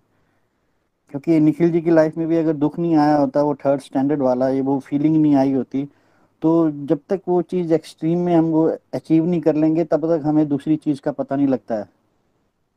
तो thank you very much Nitin ji, Nikhil ji, Preeti भाभी जी and everyone for guiding me and for taking me along with you Hare Krishna Hari Hari बोल। आप सुन रहे थे उज्जवल महाजन जी को चंबा से। Thank you Ujjwal ji. आप बहुत ही वंडरफुल सेवा कर रहे हैं। आप एज अ होल फैमिली बहुत ही ब्यूटीफुल सपोर्ट आप देते हो। आप सब, जो भी आपको ट्रेनिंग आप सबको मंत्रा बॉक्स की किट मिलती है, माला बैग मिलता है उज्जवल जी और फैमिली मिलके उसको पैकिंग करते हैं चंबा से और एड्रेसेस जो भी आते हैं हमारे पास, वो वहाँ उनके पास जाते हैं। वो, ये वंडरफुल सेवा। जैसे उन्होंने कहा कि वो ही इज़ प्राउड पोस्टमैन है वो गोलोक एक्सप्रेस के और हमेशा हम इस मंच से उनका आभार व्यक्त करते रहेंगे। They he is doing a wonderful सेवा। घर घर मंदिर, हर मन मंदिर में वो उनकी पूरी फैमिली पूरा योगदान दे रहे हैं। उज्जवल जी, आपका भी आभार। हरी हरी बोल जी। चलिए, अब हम चलते हैं एक बहुत प्यारे डिवोटी के पास चंबा में निधि वैद जी आज हम जहाँ भी पहुँचे हैं उन, उनका भी बहुत प्यारा योगदान है इसमें। हरी बोल निधि जी मंच आपका है। हरी हरी बोल हरी हरी बोल एवरीवन मैं निधि वैद चंबा चंबा से बोल रही हूँ। आज का सत्संग सच में हमेशा की तरह बहुत ही बढ़िया था। आज हमने गोलोक एक्सप्रेस के फाउंडर निखिल जी के जर्नी के बारे में सुना। और सच में हमारा ये ग्रुप जो निखिल जी के माध्यम से बना है, ये बहुत ही यूनिक है, जहाँ हम टेक्नोलॉजी के माध्यम से सत्संग रूपी उच्चतम आनंद को प्राप्त करते हैं। और आज हमने निखिल जी की डिवोशनल जर्नी सुनी, जो बहुत ही बढ़िया थी। और यहाँ हमने सीखा कि जीवन में जो कष्ट है ना, वो हर स्टेज पे आते हैं। बच्चों को भी चैलेंजेस फेस करने पड़ते हैं जैसे निखिल जी ने बताया उनकी लाइफ में बच्चे जब वो छोटे थे तो कैसे उन्हें चैलेंजेस आए। तो अगर हम डिवोशन से जुड़े होंगे बच्चों को भी हमने जोड़ा होगा तो वो बच्चे भी मेंटली स्ट्रांग होंगे और वो चैलेंजेस अच्छे से फेस कर सकते हैं। और उन्होंने ये भी बताया कि अप्रिसिएशन कैसे आ, हमें मूव आगे बढ़ने में अपनी लाइफ में आगे बढ़ने में हमें मदद करती है। तो हम हमें हमेशा अप्रिशिएट करना है दूसरों को। फिर हमने ये भी समझा कि डिवोशन के रास्ते पे अगर हमें बढ़ना चाहिए तो अपनी लाइफ में आ रहे चैलेंजेस को हमें मतलब अच्छे से फेस करना आना चाहिए और वो फेस हम तभी कर सकते हैं जब हम भगवान के साथ जुड़े होंगे। उन्होंने ये भी कहा कि ज़िंदगी जो है वो एक बहुत बड़ी यूनिवर्सिटी है जो हमें बहुत कुछ सिखाती है और ये सत्य भी है। जीवन की बहुत सारी टफ सिचुएशंस जो है हमें बहुत कुछ सिखा के जाती हैं। तो फ्रेंड्स जब मैं भी अपनी लाइफ में बहुत टफ सिचुएशंस में थी, उस समय मुझे गोलोक एक्सप्रेस ग्रुप का साथ मिला और ये साथ मेरे लिए बहुत ही इम्पोर्टेंट था। मैं कह सकती हूँ कि गोलोक एक्सप्रेस का मिलना मेरे जीवन की मतलब भगवान की दी हुई मेरे जीवन में सबसे सुंदर गिफ्ट थी। तो अगर जब मैं इन ग्रुप के साथ जुड़ी और मुझे असल में शौक था भागवत गीता पढ़ने का, चाहती थी कि मेरी लाइफ में जो टफ सिचुएशंस हैं, वो कैसे दूर हों और लोग कहते थे कि आप भागवत गीता पढ़ो जैसे मेरे संबंधी थे रिलेशंस में थे। तो अचानक से मुझे जब पता चला कि ऐसे निखिल जी फ़ोन के माध्यम से पढ़ाते हैं तो मैं बहुत आश्चर्यचकित हुई कि कैसे कोई फ़ोन के माध्यम से भागवत गीता पढ़ सकता है। लेकिन जब मैं जुड़ी निखिल जी के साथ और भागवत गीता पढ़ना शुरू किया तो फ्रेंड्स मैं आपको बता नहीं सकती कि कितना आनंद मतलब जीवन जो है वो एकदम से एकदम से इतना अच्छा लगने लगा मतलब इतनी अच्छी फीलिंग आने लगी कि वो फीलिंग की किसी के साथ भी शेयर नहीं की जा सकती है। तो सबसे बढ़िया बात जो गोलोक एक्सप्रेस ग्रुप की मुझे यही लगती है कि ये टेक्नोलॉजी बेस्ड है हमें कहीं जाना नहीं पड़ता घर से बाहर नहीं जाना पड़ता। हम घर में बैठ के आ, बिना आ, किसी भी उठा पटक के हम भागवत गीता को पढ़ते हैं सुनते हैं और समझने का प्रयास करते हैं। सबसे बड़ी बात कि हमें जीवन में इसे कैसे उतारना है ये सीखने का यहाँ मौका मिलता है जो कि बहुत ही बढ़िया है। और दूसरी बात मुझे अपने ग्रुप की ये भी बहुत अच्छी लगती है कि सब जो भी जितने भी ग्रुप के मेंबर्स हैं, सब एक दूसरे को बहुत मोटिवेट करते हैं अप्रिशिएट करते हैं छोटी छोटी बातों के लिए। तो जो अप्रिसिएशन हमें ग्रुप से मिलती है, वो हमें और आगे बढ़ने में बहुत मदद करती है। फ्रेंड्स मैं तो जब से जुड़ी हूँ, मेरे जीवन में अनेकों अनेकों परिवर्तन हुए बहुत सारे डिवाइन एक्सपीरियंसेस मैंने फील किए हैं। बहुत टफ सिचुएशंस भी आई जीवन में। लेकिन उस सिचुएशन में भी मेरे ग्रुप के मेंबर्स ने या हमारे ग्रुप के जितने भी डिवोटीज हैं, उन सबने मुझे इतना सपोर्ट किया कि उन सब की सपोर्ट से मैं उस टफ सिचुएशन से भी बाहर निकली। तो मैं तो देखिए दिल से अपने फाउंडर निखिल जी का और सभी ग्लोकियंस का धन, धन्यवाद करना चाहती हूँ, जो हमें इतना प्यारा ग्रुप जो है, वो गोलोक एक्सप्रेस दिया है, जहाँ घर बैठे हम जहाँ की नॉलेज कहते हैं ना, भागवत गीता जो है, हमें जीवन जीना सिखाती है। तो सच बात है कि जब हम गोलोक एक्सप्रेस के माध्यम से भागवत गीता को समझते हैं और उसे अपने जीवन में उतारते हैं तो जीवन जो है वो सच में परिवर्तित हो जाता है। Thank you so much everyone Nikhil ji Nitin ji, Preeti ji की आज जर्नी सुनी। प्रीति जी की जर्नी सच में बहुत ही प्यारी और डिवाइन वहाँ से भी हमें बहुत कुछ सीखने मिलता है। और प्रीति जी, सच में एक बहुत ही डिवाइन सोल है, जो हम सबको बहुत मोटिवेट करते हैं कि हम भक्ति के मार्ग में हम कैसे आगे बढ़ सकें। तो भक्ति का मार्ग अगर अगर हमें इस मार्ग पे आगे जाना है तो गोलोक एक्सप्रेस ग्रुप से बढ़िया और कोई भी मंच शायद नहीं हो सकता मेरे लिए तो। और मैं चाहती हूँ आप सब भी जैसे जुड़े हैं तो रेगुलरिटी से चलते रहेंगे तो बहुत कुछ सीखने को भी मिलेगा और जीवन भी परिवर्तित हो जाएगा। Thank you so much Nikhil ji Nitin ji Preeti ji every Glokian thank you so much Hari Hari बोल हरी हरी बोल हरी हरी बोल हरी बोल thank you Nidhi ji for your wonderful dedication as always बहुत एंजॉय किया है मैंने आपकी स्पिरिचुअल जर्नी में, आपकी ट्रांसफॉर्मेशन को देखते हुए और आप कहाँ थे और अब कितना ज़बरदस्त कॉन्फिडेंस आपने आ गया और आज सैकड़ों लोगों का जीवन आपके माध्यम से बदल रहा है और आप योगेश जी मिलके दोनों ही बहुत वंडरफुल सेवा कर रहे हो। ऐसे ही चलते रहिए। Thank you so much Hari बोल जी हरी बोल चलिए हम चलते हैं एक और प्यारे सीनियर गोलोकिन के पास। नितिन जी के बचपन के वो फ्रेंड भी हैं, हमारे फैमिली फ्रेंड्स भी हैं और उन्होंने बहुत ही इंपॉर्टेंट योगदान दिया है गोलोक एक्सप्रेस में। तो सोहम कौशल जी चंबा से, हरी बोल, मंच आपका है। हरे कृष्णा हरे कृष्णा कृष्णा कृष्णा, हरे हरे हरे राम हरे राम राम राम, हरे हरे। फ्रेंड्स मैं सोहम चंबा, हिमाचल प्रदेश से। आज का जो सत्संग है, वो बहुत ही बढ़िया रहा। और आई एम फीलिंग ब्लेस्ड कि भगवान की कृपा से आज मैं जो ये नई रीडिंग ऑफ़ सर्वभगवता की शुरुआत हुई है उसमें अपने रिव्यूज़ आप सबके साथ शेयर कर रहा हूँ। आज आपने निखिल जी और प्रीति भाभी को सुना। निखिल जी जो गोलक एक्सप्रेस की को फाउंडर फाउंडर हैं और नितिन जी जो को फाउंडर हैं और प्रीति भाभी जो है वो बहुत ही बढ़िया तरीके से इसमें कहीं ना कहीं बहुत अच्छा हिस्सा रहे हैं, जिन्होंने इसको बनने में काफ़ी हेल्प की है। इन दोनों ने आज आपके साथ अपनी लाइफ की काफ़ी पर्सनल चीज़ें शेयर करी।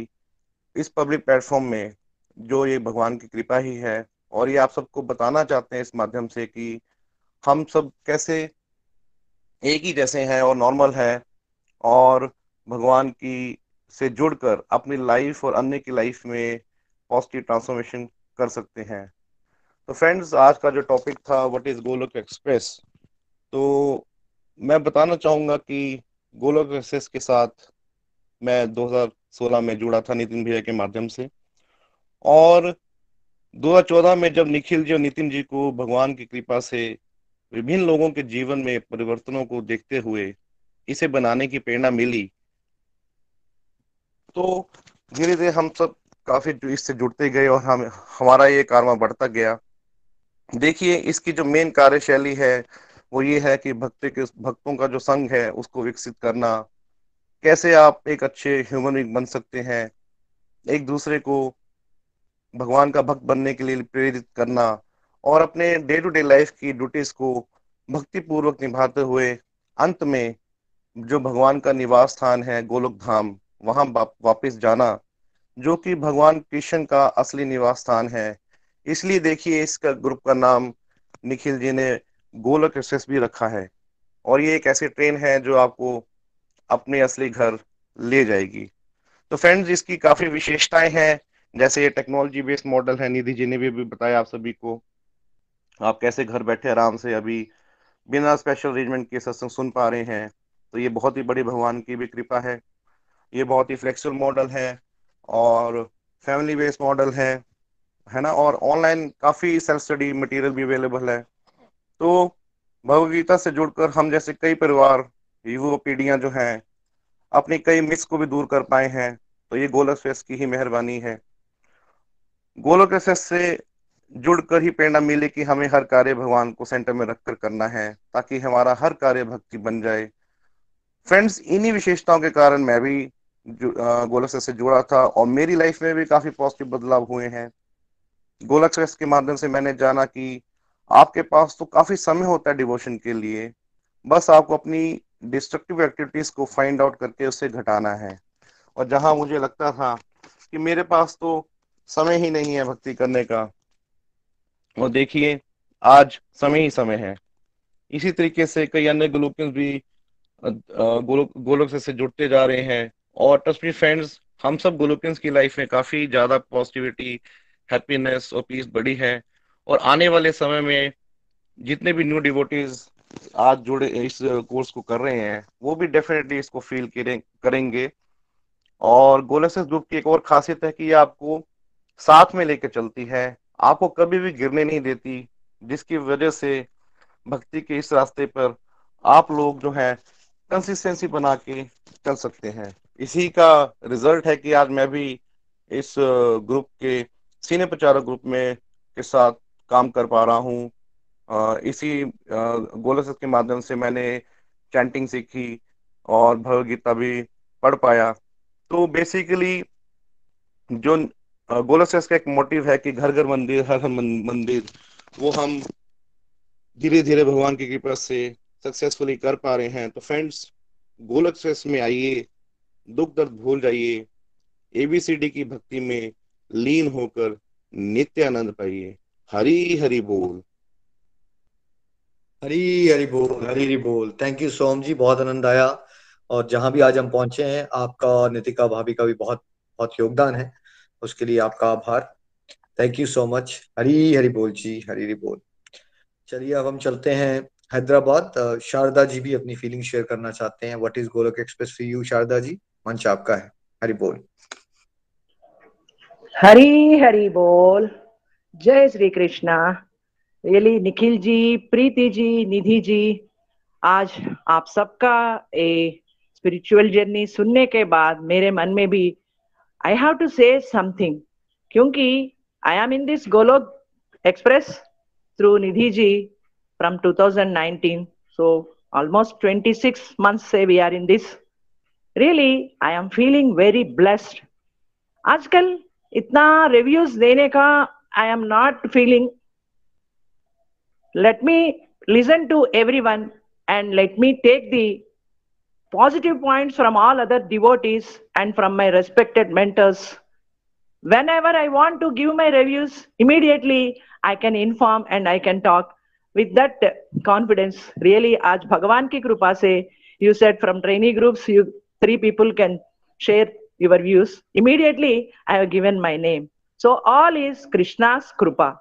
And another thing I have to say here, after joining in this, I can confidently say many, many reformations I am able to see in myself.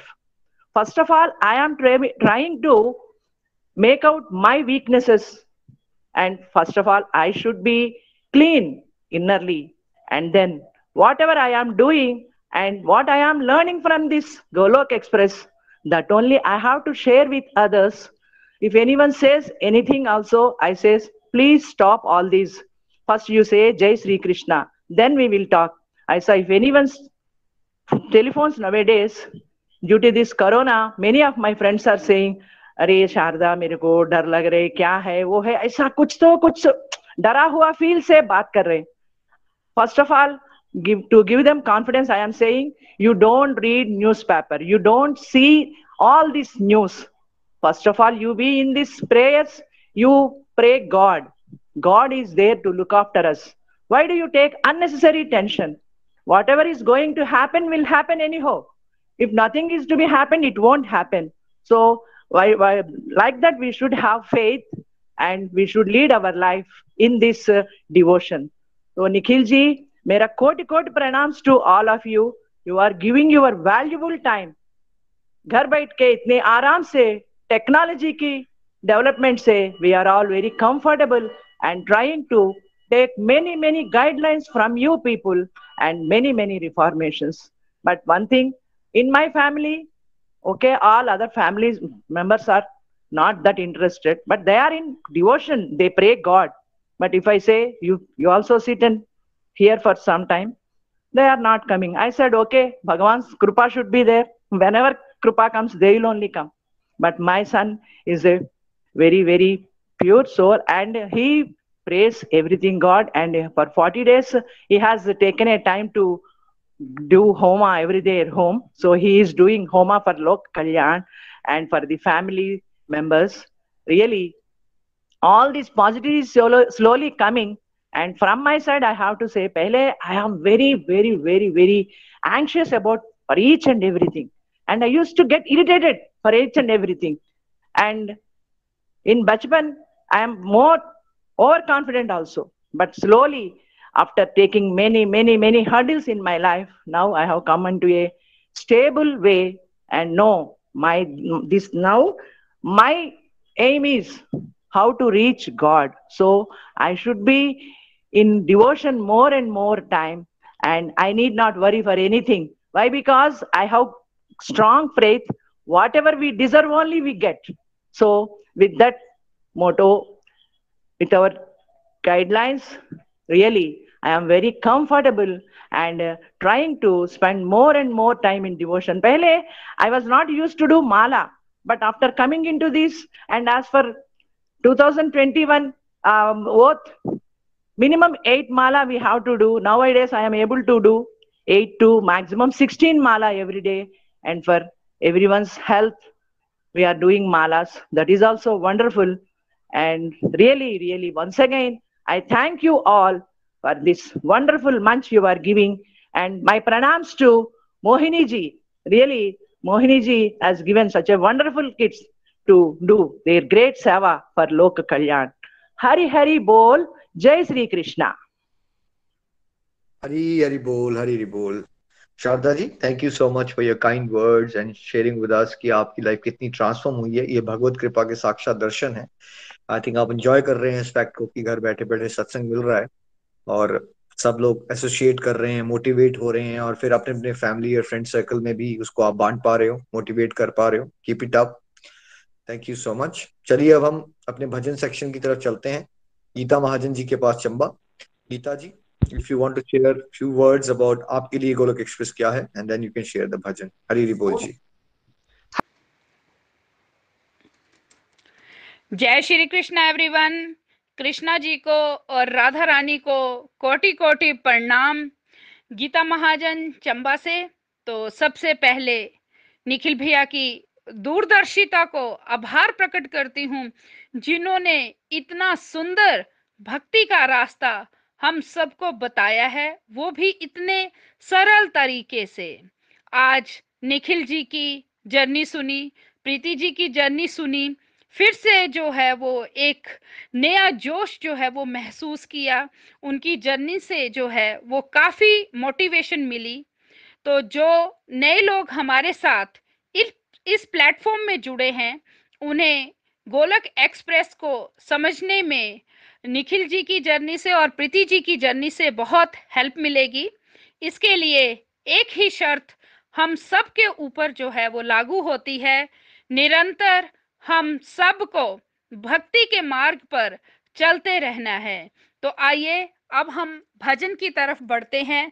Radha Rani से जो है वो कृपा मांगते हैं कि इस भक्ति के रास्ते पर दिन प्रतिदिन दिन दोगुनी, रात चुगनी जो है वो उन्नति करे और गोलक धाम की जो है वो प्राप्ति कर सके।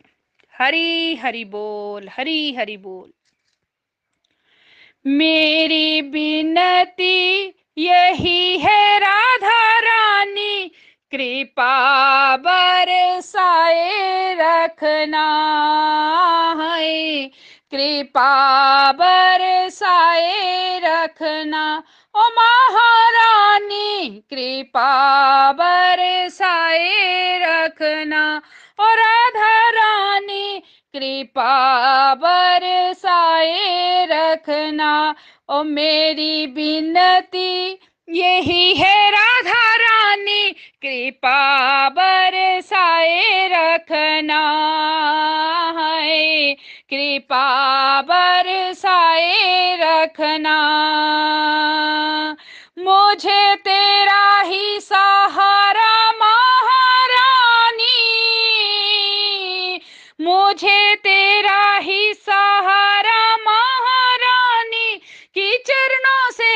से लिपटाए रखना है। कृपा बरसाए रखना। ओ महारानी, कृपा बरसाए रखना। ओ राधा रानी, कृपा बरसाए रखना। मेरी बिनती यही है राधा रानी कृपा बरसाए रखना है। कृपा बरसाए रखना। छोड़ दुनिया के झूठे नाते सारे किशोरी तेरे दर पे आ गया है। किशोरी तेरे दर पे आ गया। ओ, मैंने तुमको पुकारा ब्रज रानी। मैंने तुमको पुकारा ब्रज रानी। की जग से बचाए रखना है। कृपा बरसाए रखना। ओ राधा रानी, कृपा बरसाए रखना। ओ महारानी, कृपा बरसाए रखना। है कृपा बरसाए रखना। और मेरी बिनती यही है राधा रानी कृपा बर बरसाए रखना है। कृपा बर बरसाए रखना। इन श्वासों की माला पे मैं सदा ही तेरा नाम सिमरूं है। सदा ही तेरा नाम सिमरूं।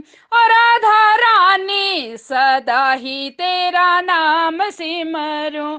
ओ महारानी, सदा ही तेरा नाम सिमरूं। लागी राधा, श्री राधा नाम वाली। लागी राधा, श्री राधा नाम वाली। लगन ये लगाए रखना है।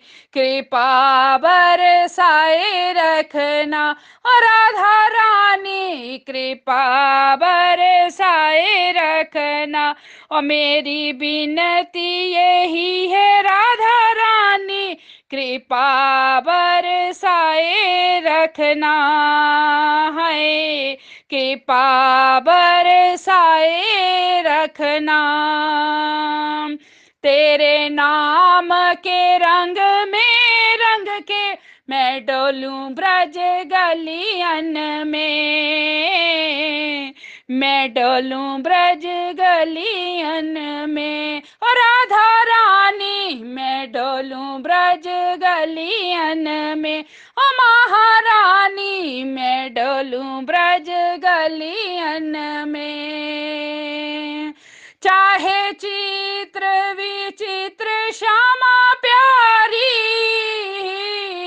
चाहे चित्र विचित्र, श्यामा प्यारी। वृंदावन बसाए रखना है। कृपा बरसाए रखना। और राधा रानी, कृपा बरसाए रखना।